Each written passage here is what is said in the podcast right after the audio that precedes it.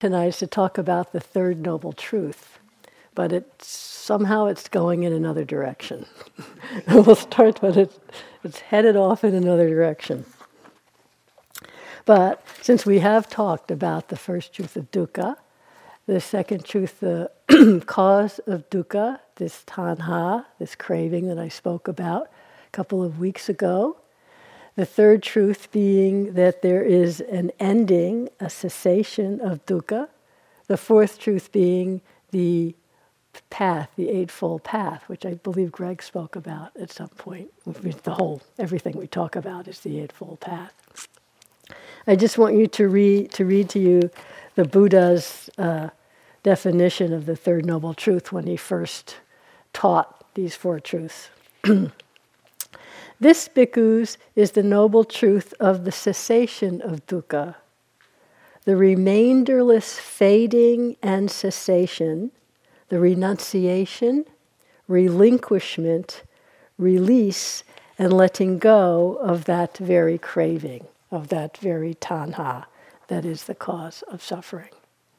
So, one way that I find quite accessible in our moment to moment experience of our mind and heart, one way of uh, describing, really meeting, understanding, experiencing a moment to moment the third noble truth is in the moments when the heart, the mind is completely free from clinging. Liberation of heart mind through non clinging. And this is something that, because of the fact that the mind, heart, the chitta, that word for both, is a phenomena arising and passing, changing in every moment. That means you don't have to wait for total, complete, absolute cessation of clinging to touch, to taste, to experience uh, a flavor of this quality of liberation through non clinging moment to moment to moment. And as Joseph Goldstein really likes to say, liberation through non clinging, and it doesn't matter to what the mind does not cling. Just like I say, awareness doesn't care what it's aware of. It doesn't matter to what the heart mind doesn't cling, because it's not about the what, it's about that quality of non clinging in this moment of heart mind, in this moment of consciousness, this moment of chitta. So now we start to veer. so today and, and, over the days, different people, all, all of you really, even if you don't believe it, have moments where you really know for yourself that it's the clinging the craving in the heart, in the mind, in a particular moment, that you really see when it ends, when it dissolves, that it was simply that clinging, that craving that was blocking. As someone said today, it was so clear that it was clinging that was blocking the perception of emptiness that Adrian talked about so much. I said, we have to figure it out, but when the clinging is gone, that perception is available. Even more, many people see that the sense of self is when the clinging lets go in a moment, whether the clinging is to any of the five aggregates, to whatever experience, in the moment when the clinging dissolves, so does that particular sense of self. One of my favorite quotations about that from Ajahn Buddhadasa, the, the Thai, great Thai forest monk and scholar from the last century, says the sense of self is simply a condition that arises when there's grasping or clinging in the mind. That's it. We make this big brouhaha about the sense of self and it's got to go and it's always here. And then when we stop and look at it, it's simply a condition that arises. Okay, it arises a lot. but every time it arises, it passes. Every time. You say, well, not this time, it's here now. you just didn't see it arise, it's going to pass. And because we don't look, it seems like we assume it's always this same sense of self. Every moment of sense of self arising, the clinging's to some different particular experience. That's a whole other talk. I have like 17 talks in this talk. Um, But there's times when we really see it. We really experience, oh, the clinging goes, there's no particular sense of self. And it's not a huge, you know, experience. It's just so normal and natural. And there's that sense, well, and this is really where I'm going. Well, this is obvious, isn't it? How could I possibly get caught up in it again? Right? it's so clear. Yes, emptiness, everything is insubstantial. How could I possibly get upset about that noise, you know, of the beeping of the smoke alarm? How can that possibly bother me when I know all phenomena are empty?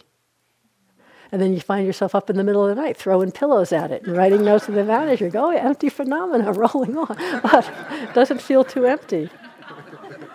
God. uh, uh, uh. I'm never going to get through it. You guys have to stop laughing, or I'm never going to get through this talk. but when we really see it, we really get it. It's not an imagined thing. We're not making it up. We really do know in that moment that when the focus of attention, of awareness is on the object, whatever of the five khandhas the object is smelling, tasting, thinking. When the focus is on that, we're looking to the object for fulfillment, for meaning, for sense of self. That's where the clinging comes in. That's where the whole suffering, the whole phenomena ball gets rolling. And we know as soon as there's that, that kind of Tai Chi move, that stepping into the awareness of the same object, the same experience, but the, just the stepping into refuge in awareness instead of sinking into looking into the object for self reference. Oh, the same experience is occurring without the Velcro. It's just happening, just as it is pleasant, unpleasant, neutral. That extra suffering isn't there.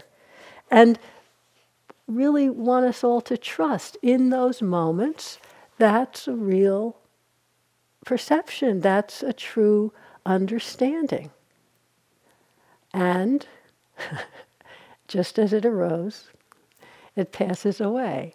And this is what I really want to talk about tonight. We really get it, but, but, you know, so how can we what this is kind of a pep talk what can we do how can we keep on finding the courage the trust the determination to continue to open into with totality of presence this whole path this one particular moment that's what i want to talk about so but little examples we're seeing people are really you're all in different places and we, you all keep changing places, right? Because that's how it goes. Everybody's path is unique.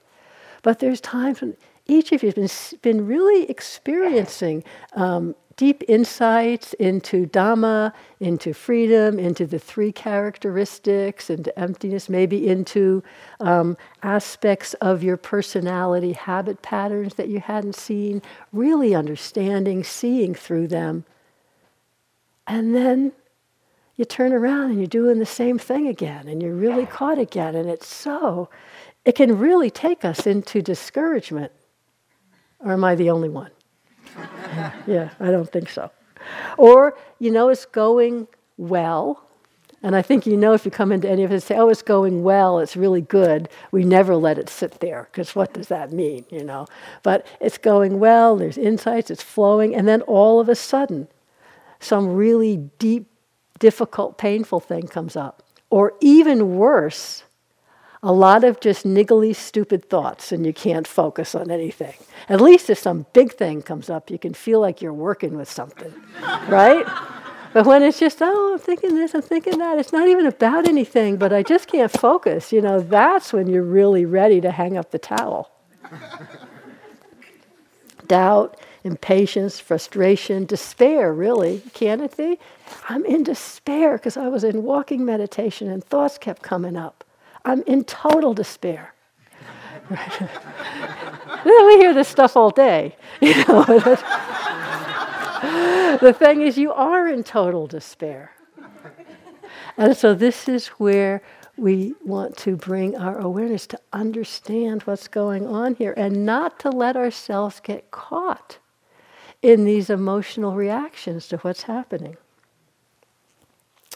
Ajahn Buddhadasa had a, a, translation of a talk he gave, and I'm sure many of you have heard quotations from this where he was talking to Thai lay people about Nibbana for everyone is the title of this talk. I'm just a very, very short uh, reading from it. But he's talking about Nibbana is a natural condition, a natural condition, not some amazing, huge thing only for special people. That's what he's talking to Thai lay people, telling them this. Don't just think it's for nuns and monks, you know, who are going to be arhants and, and you just have to wait for another lifetime. He's telling them. The Nibbana is for everyone. And so he's calling it a natural condition, the cool state of mind, heart, without any kilesa, without any torments. Just what we've been saying all along. And just a little piece. He goes on to say if we really look at this, we see that the kilesa, greed, hatred, confusion, are also sankhara dhamma, compounded, conditioned phenomena. They come together when the conditions are ripe, and when those conditions change and cease, then those causal conditions are not present. The kilesa, the torments, simply become extinct. So, this is in any moment when there's suddenly clear seeing that kilesas in that moment have become extinct. And he says, although the extinction is temporary, no, but don't. It, in other words, the coolness takes place temporarily. The phenomenon has the real taste of nibbana, even though it's not the lasting one. And he says, we all experience many, many moments of this coolness of heart and mind, of the moments free from kilesa. He says, because without it, the fire of the kilesas, he said, we we die. This is what nourishes our life.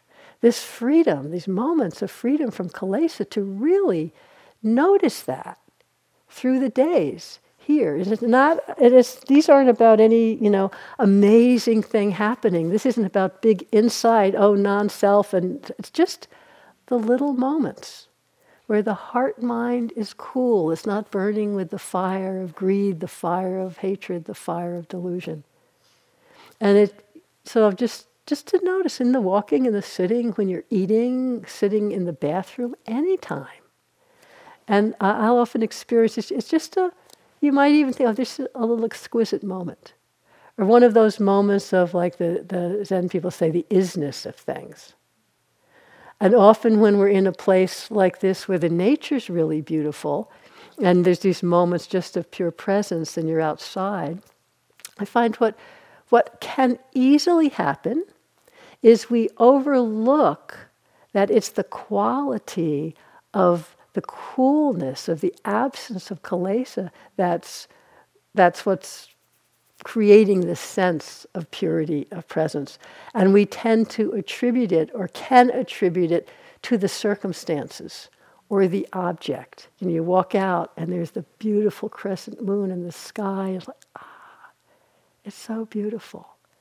And we forget to notice that really what that coolness is, is in that moment, the consciousness is free from kilesa. It's a moment a little taste of liberation of mind, heart through non clinging. But our habit of, so just notice these many, many, many through the day, come and go, no big deal. And let it start to be no big deal.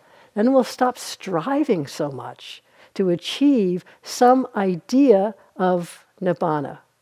And whatever idea you have can't possibly be correct because it's not about an idea or words or anything. So put the ideas down. Mm-hmm. Let go of the views and just notice a little, nothing special moment of you're putting down your foot.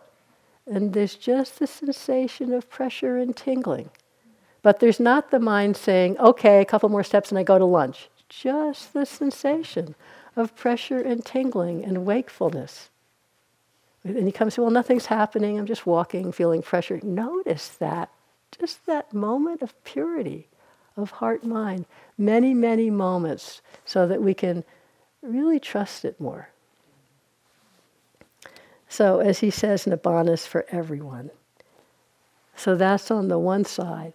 And on the other side, our tendency, as I said, is so much to attribute experience to the object, to the circumstance, or whatever. We forget to notice the purity of heart mind.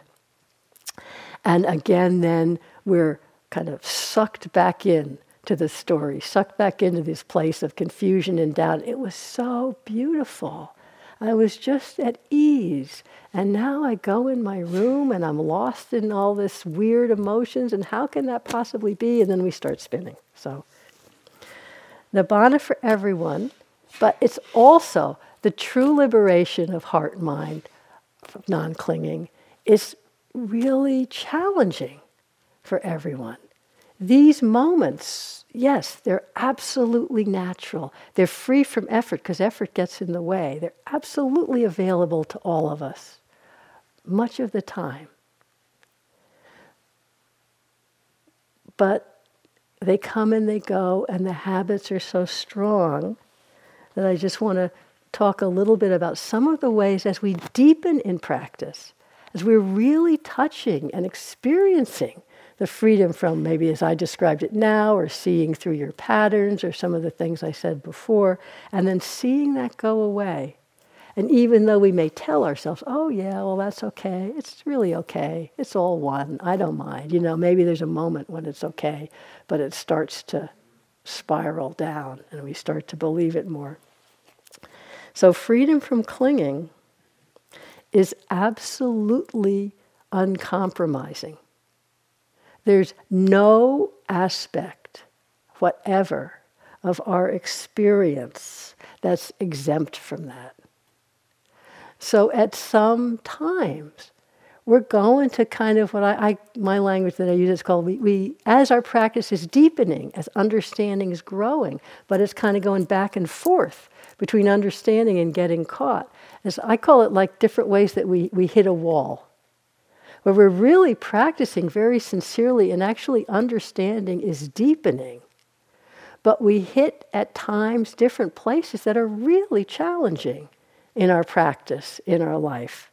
And so I just want to just mention a few tonight so you won't think there's something wrong with, with you, but also to see it's all part of the path.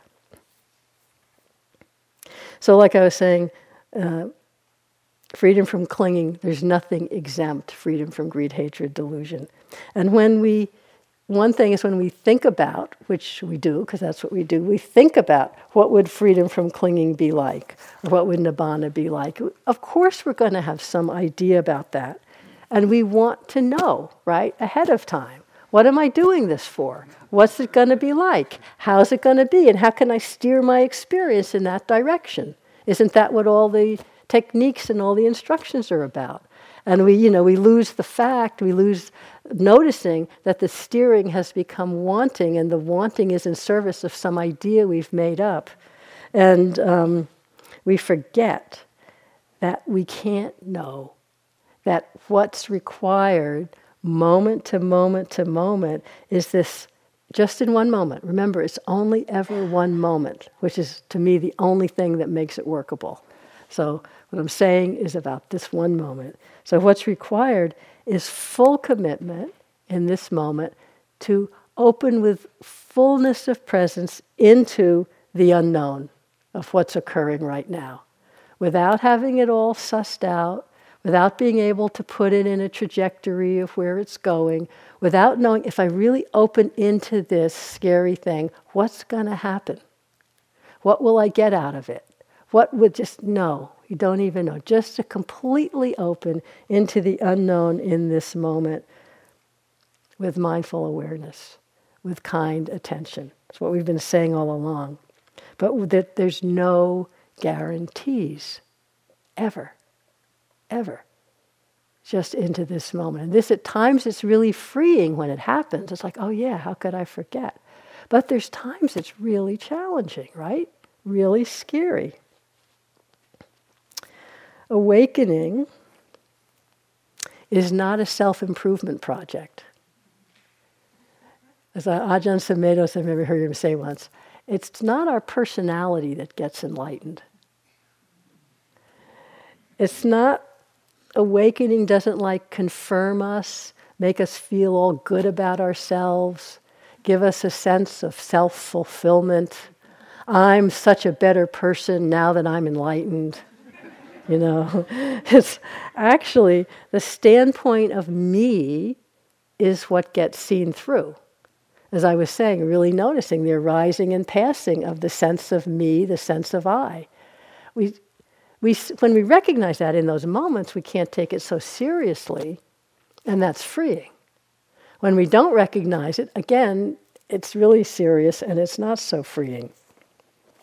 So, along the way, kind of what happens is all of our views, our beliefs about ourselves, about what the world is like, about practice, about anything, at some point, all of our views, our beliefs, our attachments, our strategies of self interest are going to be challenged. Not to say they're all bad or wrong, but at some point, as we practice, any view that we're holding to is going to be challenged. Because the Buddha talked a lot about uh, not attaching to views, views of enlightenment, views even of the teachings, views of who you are, views of anything. He said even the teachings, you know, are not to be held on to. So no view to be held to. And so many times when we when we're in, in places like happening to some today and some not, where what I call hitting the wall, where you're going along, and actually to us we can tell the practice is going great. It's just that what's coming up is unpleasant or disconcerting or not what you'd expect, or you don't know quite how to be with it. And so you think your view of what practice is is what's being challenged. But actually, your path of awakening is going along just fine. You know? So a lot of what our job is is, you know, if I don't know if you've noticed, we kind of like pat you back into shape. Okay, that's okay. Shake yourself up. Keep going. It's going along fine. You know. Have you noticed how often we do that? because it's all about just keeping on meeting the moment with, you know, open awareness. It's not about making the moment different or better making us feel better about ourselves. But God knows we'll keep trying.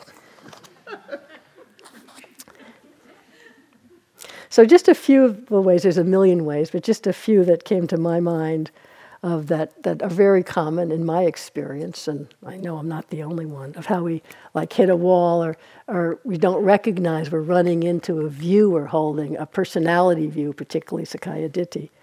So, one is just when things are going along and you think it's going well, and then it changes, and there's that deep sense I had it, I was doing it, I understood it, and what did I do wrong? Have you ever had that experience? I blew it. How can I get it back? And so it's not only uh, a sense of discouragement because basically now it's unpleasant and before it was pleasant, let's face it. But, but also uh, really feeding into self judgment, the whole personality of I can't do it, I did it wrong, somehow I'm controlling this whole scenario, you know, and I blew it. But it's really just seeing, we call this anicca, right? I think we've mentioned that once in a while. Things change conditions change. But it's not just us. This is a, a sutta from the time of the Buddha. I often use this one. He's talking to a monk, a bhikkhu, named Assaji. And it says, on one occasion, the Blessed One was dwelling at Rajagaha in the bamboo grove. And he heard that Venerable Assaji, a long term dedicated bhikkhu, was very sick. He was afflicted. He was gravely ill. And the Buddha went to see him, and Assaji was not only ill, but he was upset. And he was basically saying that he was, um, he was troubled by remorse and regret. So the Buddha questions him and he's saying, Well, uh, do you have some something in terms of your virtue, your sila to reproach yourself with, something you've done wrong that's bringing up this remorse and regret? And Venerable Assaji said, No, no, no, Venerable Sir. He said, So what basically is your problem? And um, he probably didn't say it like that, but who knows? So Assaji says, Well, formerly, Venerable Sir, when I was ill, I was able to keep on tranquilizing the bodily formations, but now I cannot obtain concentration. And so it occurs to me let me not fall away. In other words, he's lost his concentration, he can't tranquilize it, and he's thinking, oh no, I've lost it. Don't let me fall away, I'm sick. And the Buddha basically says, Assaji, haven't I told you? Whatever phenomena are subject to arising are subject to ceasing when the conditions change. He's basically saying, You're sick. You're sick as a dog. You can't cultivate concentration because the conditions of mind and body aren't present. And that's freedom, recognizing that. The freedom isn't getting the concentration, the freedom's recognizing that's what's happening. That's the essence of the path. So the, the lack of freedom is that really making a whole personality view around the belief it should be different. In fact, I think often when you're when, when we're in conflict with experience and you don't quite know why, check what's the view in the background, in the back of your mind. I find for me, it can almost always be boiled down to either it should be better or should be different. And that's, of course, an endless one, right? It should be better. No matter what's happening, it could be better. and so to really see that's what's going on can be a moment of freedom. So that's one, not recognizing and taking it personally, not recognizing causes and conditions. Another one, again, is when we're seeing, and this is a, like a whole phase in practice. It's really important, though when on, on the personality level, we're really starting or continuing to see with wisdom some of our particular habits of mind, of heart that bring us suffering or unhappiness, that bring others. They don't have to be huge ones, just little habits, like habit of impatience, for example. You know, and we start to see it and really understand it. And, and as you're aware of it, you feel the pain of it more. You think, well, I really see how that's not helpful. And then we go out and turn around, wait in the food line, and there's impatience springing up, and we're acting on it. But we're acting on it with awareness, which the Buddha says is, is, is more useful, but it happens to be a lot more painful. Because you know, as you're going and cutting in the head of the line and taking all this extra food, and you're so embarrassed everyone's looking at you, and you're so aware, oh, this craving is still running me, even though I know it's painful. Have you ever experienced that? no, I see, you know, just, just to see. Uh, and, and, and even more when we go out in our life and see the habit's still running and we're really aware. And we can get so discouraged. Well, what's the point? I'm more neurotic now than when I started the practice. I'm doing these neurotic things more. Not really, we're just much more aware of it, you know. I'm doing it more. And so, you know, if you don't really bring in mindfulness wisdom here, you can really you talk yourself out of practice because it's discouraging. And it's that's what it's requiring of us. All of this is that there's that willingness, that courage to keep dropping into this unpleasant, painful experience with awareness. And what we're saying is, I've seen, I don't want to see this anymore. And maybe the practice isn't helping. Say, no, bring it in.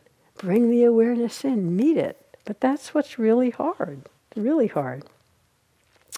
Another, and this is again obvious on one level, but on another level, it can be quite profound. So sometimes just there's too much pain physical pain, emotional pain. And for sure, for all of us, there's moments when an emotional thing coming up is just overwhelming, the physical pain's too strong, you need to shift your attention. I mean, that's just part of practice. But I mean, in kind of a, a larger way, where it's more like the fear of, oh no, if awakening means I have to, you know, incorporate the awareness of this in my experience, no thank you. I'd rather not.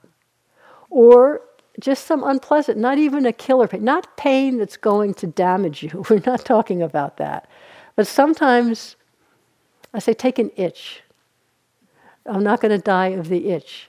But sometimes it's so hard, so hard just to be with it. So I'm using a simple example, but something stronger than that where you think, I cannot bear this another moment. I cannot bear to see this pattern again in my life. And if we're not aware of that, the habit of avoiding the unpleasant reasserts itself and we abandon mindfulness, we abandon awareness, you know. But again, moment to moment. Another line I love from Sumedho, Ajahn Sumedho, when he was describing in his early years practicing in Thailand in the hot season in his kuti, believe me, I've done it hot in a kuti with a tin roof. And it's like, you know, 105 degrees and the sun's beating down and you're in the roof with long sleeve things on. It's like you're cooking. So he's sitting in that kuti. There's no AC. You can't go get like an iced Coke or something, you know. You're just sitting there and there's no food. It's afternoon. That's it for the day. So he's just sitting here, sweating through my robes, thinking, What am I doing here? I can't bear this another second. And then I'd find that I could. That's, I love that. I'll be sitting, I can't be with this for one more second. Oh, it's like this now. That's all. The one moment, the one moment, the releasing of the clinging to the idea I can't bear it, and just that relaxing, surrendering into the moment. Not with a sense, no, if I do it this moment, I have to do it the next moment, I have to. Just this moment. That complete surrendering with awareness. Coming out of the cage of Sakkaya Ditthi. We don't know where it's going to go. It really requires us to, to keep connecting with, to keep finding our aspiration, our motivation, our trust and confidence, which is why I started with the, the talk with really acknowledging for yourself to recognize the moments of wisdom, the moments of freedom. That's what we, not to try and hold on to them, but to trust them, to have confidence that those are true and will happen again. And that gives us the confidence to say, okay, there's nothing but this moment. Truth is only available in this moment. As Dogen Zenji said, if you can't find the truth right where you are, where do you expect to find it? So something, again, gives us the courage to just surrender for one moment. Not for any anything, just to be here. Now, a different way that we can kind of um, hit a wall is one that Sayadaw U Pandita called stopping within. And there's a couple ways. I'm now I'm extrapolating. I don't know if this is how he meant it exactly. One is when uh, our practice or our life, it doesn't have to be in retreat, but also in life, is going along well. There's maybe been a lot of insight or particular levels of suffering that brought us into practice or brought us on the path have really been ameliorated. We're not suffering as much. And there really is, you know, a difference. And it's like, wow, this is great. And then it's kind of like, and it's good enough. It's good enough, you know. We might find, and, and um, sometimes people say, I've, I've seen it in myself too. It's just part as we go along our path. We say, oh, discover this is good enough. And I thought, oh, I, maybe I wasn't really in this for full awakening. I was in this to, to, to make life a little bit better. Which, of course, I mean, why does any of us start? There's nothing wrong with that. But the stopping within is when we say, okay, well, maybe we're not quite conscious of it. Okay, that's good enough. And then if you're on retreat, for example, you might find something else comes up that's a little difficult, but you have a way, I don't need to go with that. this is good enough. Let me go and open to the stars. They're beautiful. now, there's times that's totally appropriate, right? Like when James was talking about really accessing the uplifting qualities, the joy. There's times that's totally appropriate. I'm not saying no. But that's to bring us back into balanced awareness to keep on being fully present for whatever presents itself. What I was just saying now could sound like it's the same, but it's really like, I've had enough. Okay, the stars are so beautiful. Where did Greg say that Andromeda was? Maybe I could go write him a note. Oh, if I could get my phone from the managers, I could look on that app someone was telling me about. And, and Rachel was saying, you pointed at the sky and it goes, and then we're gone, right? So, but just look and see. And this is not to be judging. We really want to see deep in our own hearts and minds. We keep finding what our motivation is. And for me, I found that it keeps deepening and changing over the years. We come to more understanding. We say, oh, yeah, this is pretty good. But, but real freedom might be possible. But that means to keep on going, to keep on looking. And it means we'll come again at some point we'll keep coming back into facing some aspect of our views or our ideas about ourselves or ideas of what freedom is that are going to get challenged. There's no way around that. Or sometimes, you know, we think we're starting to get the intimation of that. Wow, some aspects of my personality, I'm really, or even I'm going to have to let go of that. And then we get these ideas that aren't necessarily true, but like, wow, if, if I really, if, if non clinging is really uncompromising, that means I'm going to have to let go of the beauty of nature, right? That means whatever our mind comes up with all kinds of stuff. That means I'm going to have to let go of loving my family that means I'm going to have to let go of caring about the environment or of doing social justice work in the world or whatever. We, we come up with, go, well, if liberation means that, I don't want it, right? Or sometimes, and this is, this is weird, but I've experienced it. Maybe I'm the only one, I don't know. But where it's a sense of certain aspects of my personality, even kind of suffering ones, but they're so familiar. They're so comfortable. It's like putting on an old, comfortable bathrobe that you don't want to take away. Who would I be without this impatience? You know, who would I be without whatever it is? And just, it doesn't make sense. But I've often felt it's like, like a little, a sense of a small death of some idea about my personality. I want to want to go back to the pleasure garden that the Buddha had before he was the Buddha, when it was all nice, but we were nice because we were in complete delusion of what was going on. You know, I want to go back. I don't want to see that there's dukkha in these aspects. Let me just get all comfy in my delusion. You know it's too late for that, right? Yeah. It's just too late for that. but we want it, you know. Uh, Chogyam Trungpa called that nostalgia for samsara. You know, I want to go back. I want to go back. We've done all this work, but let's pretend it never happened. this is from Ajahn Sumedho. Again, is in his preface to that book, The Island, that uh, Adrian mentioned. As one begins to realize or recognize that non recognize non-grasping as the way, then emotionally one can feel quite frightened by it. It can seem like a kind of annihilation is taking place. All that I think I am in the world, all that I regard as stable and real, starts falling apart, and it can be frightening. But if we have the faith to continue bearing with these emotional reactions and allow things that arise to cease, to appear and disappear according to their nature, then we find that our stability is not in achievement or attaining, but in being, in being awake, in being aware.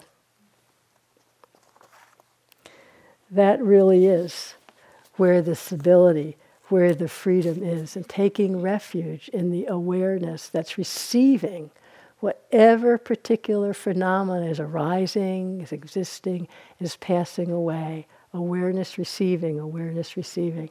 We take our refuge in that moment to moment.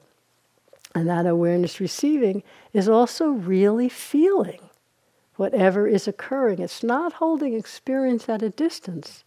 And to me, this is really, really where the courage comes to find for ourselves that courage, that patience, to take a breath and just surrender into this moment. Stephen Batchelor is another way of saying the same thing. Stephen Batchelor says, Emptiness is not just an experience of oceanic bliss. It's a falling apart of all of our strategies of self interest, of self centeredness, of seeming protection. And although it's freeing, at times it can bring about a great sense of disconcertion, of dis-ease. It's like being in a, I say, no man's land, a no person's land, like you don't know where you are, you don't have the familiar reference points. Shantideva talks about three aspects of transcendent patience that we bring to our practice. Patience when wronged, that's the first way we normally think. Patience to bear hardships for the Dhamma. And that's a lot of what I was talking about, all the different difficult patience to bear the hardships for the Dhamma, for awakening. And the third, the patience to face the profound truth without fear. Not that fear doesn't come, but we don't let it run us. So when, when Stephen's saying, you know, or when Ajahn Sumedho's saying, you see it's a falling apart of all of our strategies, all of our ideas about things. The patience to face that, the patience to meet that with awareness, whatever arises. That's really the taking refuge in awareness, this sense of courage, determination, really finding how do we find that courage? How do we keep connecting with it? And we all have our own ways. And I'm just mostly talking about this tonight just to remind us that this is the path for all of us. Everything that's occurring, these most scary, difficult experiences, these boring, these hard ones, these repetitive, that you think you've seen it seven million times and it's happening again, these are the path. They're not what we get through to get on the path. This is it. And how, in a moment, the awareness that chitta meets the arising experience, that's the, the place of freedom and purification. The freedom isn't getting rid of the experience. It's in that moment when, like Sumedho saying, I can't be with it, and it's aversion, it's me, it's all the stories, and ah, it's like this now. Just that simple moment of heart mind free of kilesa free of clinging. Seems like nothing. You're sitting here sweating through your robes, the same as you were a second earlier. But in this moment, the heart mind is free. It's the same sweaty robes. This is really everything is our path. Trusting that, connecting to, remembering the moments of freedom, of wisdom, of understanding. This really, I find, helps so much to reconnect with whatever your deep aspiration is. Aspiration, not expectation, right? But we need to remember what it is because it takes a lot of courage to keep going in this way. So, to discover the, the wisdom, the courage, the humility, really, to keep just surrendering again, no matter what. We think we had the biggest insight, and the next hour, we just feel like we never meditated before, and you have to go in and tell the teacher that you're completely hopeless. Right? Can we find the humility? You see, this is just another arising experience. How is the awareness meeting it? That's the place of freedom or the place of suffering.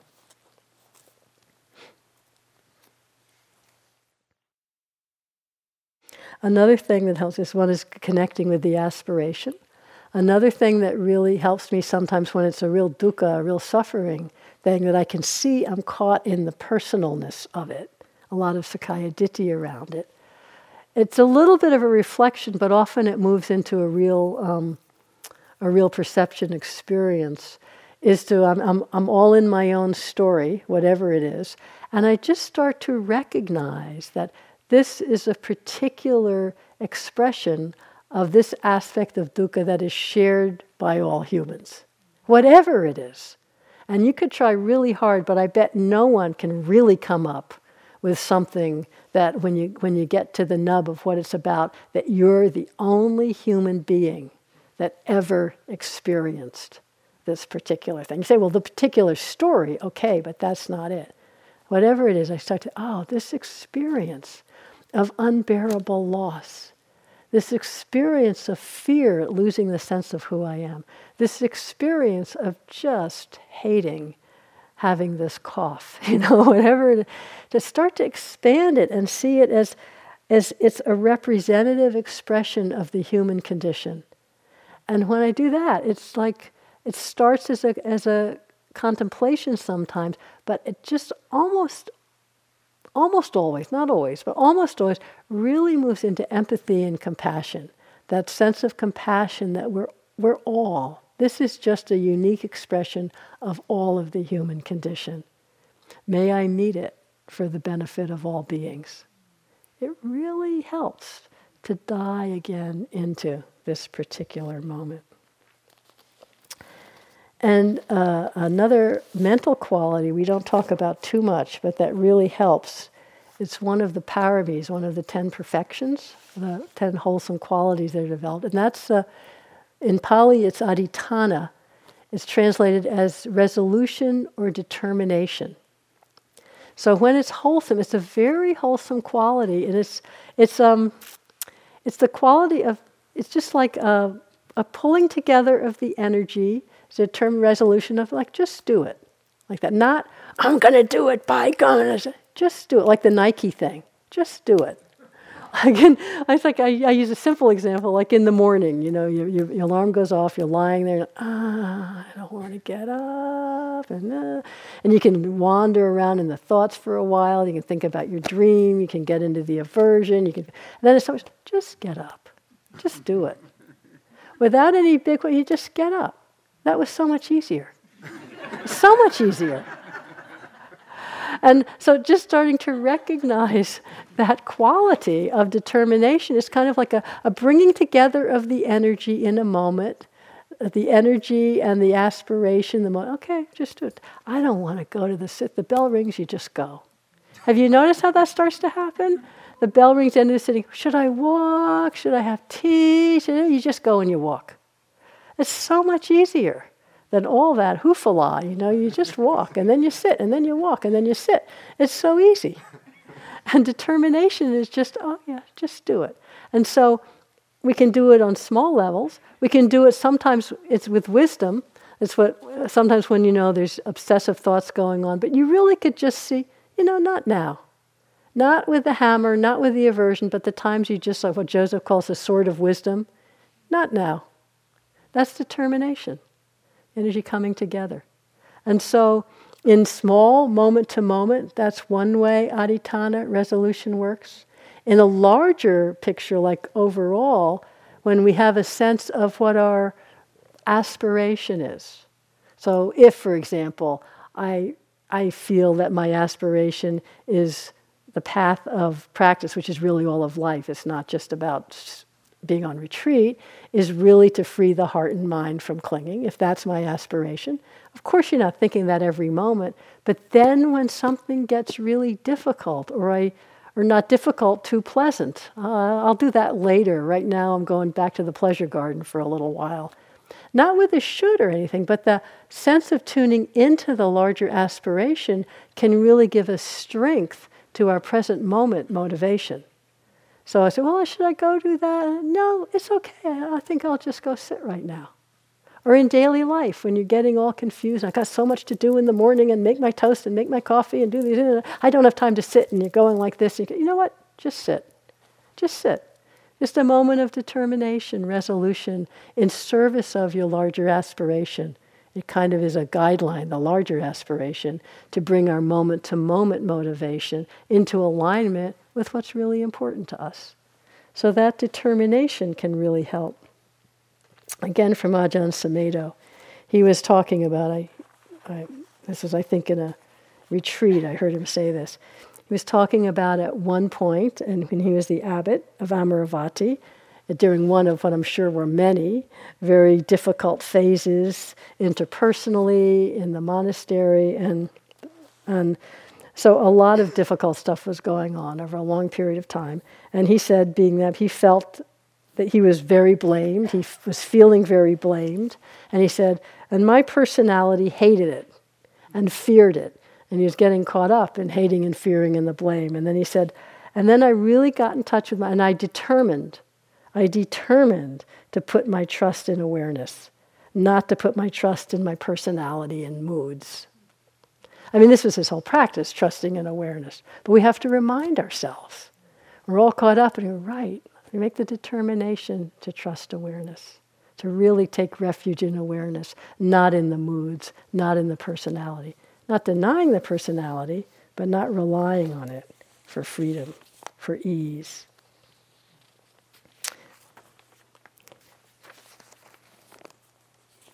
Because we never know, we never know what's going to come up. And so when I talk about surrendering into the moment, surrendering into what's happening. I don't mean by that abdicating choice or decisions or actions. In some ways, I think it means really sometimes taking much more courageous choices, much more courageous action, really because there's no other choice if we really want to wake up. There's an Oh, I can't find it. An example that I often use of a movie I saw. Well, I can remember it. Maybe some of you have seen it. It's been around for quite some time. It's a it's a documentary about two friends who are mountain climbing in the Andes called Touching the Void. You've seen that? It's really pretty intense. So anyway, the short story: the two they're two they're mountain climbing very very high mountains in the Andes. They're roped together, just the two of them, and one of them slides and falls over the edge of a deep crevasse. So they're roped together. So they're like this for hours. The other guy who's still up on the mountain can't pull the other one up. There's no purchase. He can't do it. He's trying for hours. He can't pull him up. And if he goes any closer, he's just going to get pulled over. So he has to make his decision, so he cuts the rope. So he cuts the rope. The other guy falls into the crevasse, and the other guy goes, he can't see, he can't he can't go down there. So he makes his way back to their camp down at the base, and he waits at the camp for a few days to see if his friend could come. But he figures he's probably dead. So the other guy fell over the crevasse, and he dropped into, so kind of like a real abyss, you know, a real narrow crevasse, but he, he kind of hit a ledge and didn't go too far down. So he's on this ledge. He broke his leg because it was so hard, and he's but he's caught on this ledge, and the crevasse is completely, you know, dark and black, and just goes down and down and down. So he's there, and he's just there, and he said the deepest fear he had was of the abyss. To go into that abyss was like the absolute deepest fear he had. So he's just hanging on that ledge with his broken leg overnight. And then he realizes, well, nothing's going to happen. Nobody's going to come. I mean, the, the other guy couldn't get there and there were no other people. So finally, he said, you know, I had to do something. I could not just abdicate. I had to do something, and all he could do was try to lower himself back down into that abyss that was his deepest fear. So he did it. He did it. And turned out that it wasn't so deep and he actually hit land and it kind of went a little bit up and he saw light at the end and he could scramble his way up. Now, mind you, he has a broken leg. So he scrambled his way up, and then the rest of the movie is a because this is a recreation like 20 years later, but it really happened. The rest of the movie is how he's scrambling over amazing terrain with that broken leg, and I, I think it took a couple of days you know, over rocks and all, and he's getting back. And, and by the time he's almost back without food, without water, and all that pain, however long it had been, his friend was just in the act of packing up the camp, thinking he couldn't have survived this long. And the guy crawling out was so out of it that he was totally delirious. And the only thing that kind of brought him back up as he was getting close to camp was the smell of the kind of the Uh, acid from, from all the urine from where they had had their little, you know, what do you call it, latrine. And that smell was so acrid from someone who hadn't eaten or drunk anything for days that it sh- shot him back into consciousness and he made his way back. So that's it's intense, right? But that moment of the deepest fear, but the way out, the only way out was in. It won't always be that intense for us, but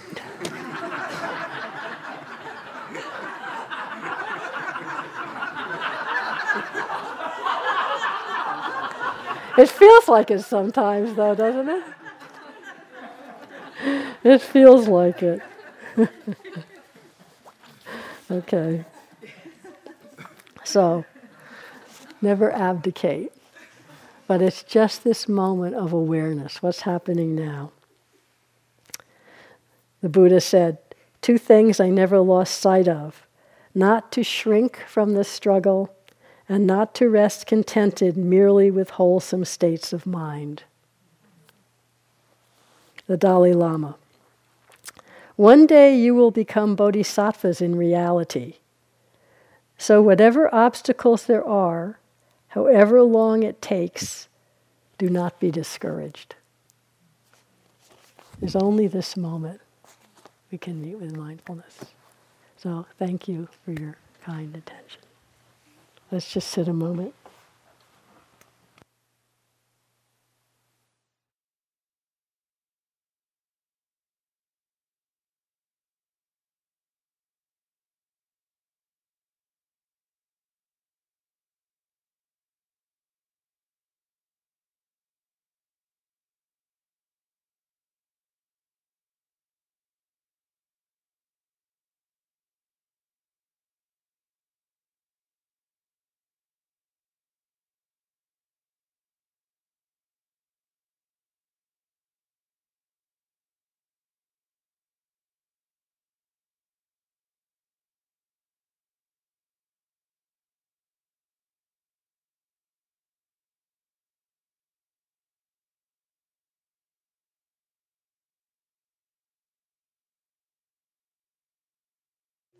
So just notice those moments of purity when you're looking at the stars or whatever. And please come back for the chanting if you will. Like to.